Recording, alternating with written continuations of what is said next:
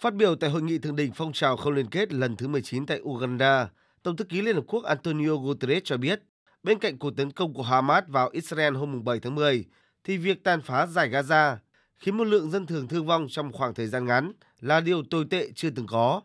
Trong số các nạn nhân có 152 nhân viên Liên Hợp Quốc. Đó là một thảm kịch đau lòng. Theo người đứng đầu Liên Hợp Quốc, bệnh tật, sự tức giận đang ngày càng gia tăng, không chỉ vì bom đạn, mà còn vì thiếu lương thực, nước sạch, thiếu điện và thuốc men. Ông Guterres kêu gọi ngừng bắn ngay lập tức và Hamas cần thả toàn bộ con tin vô điều kiện.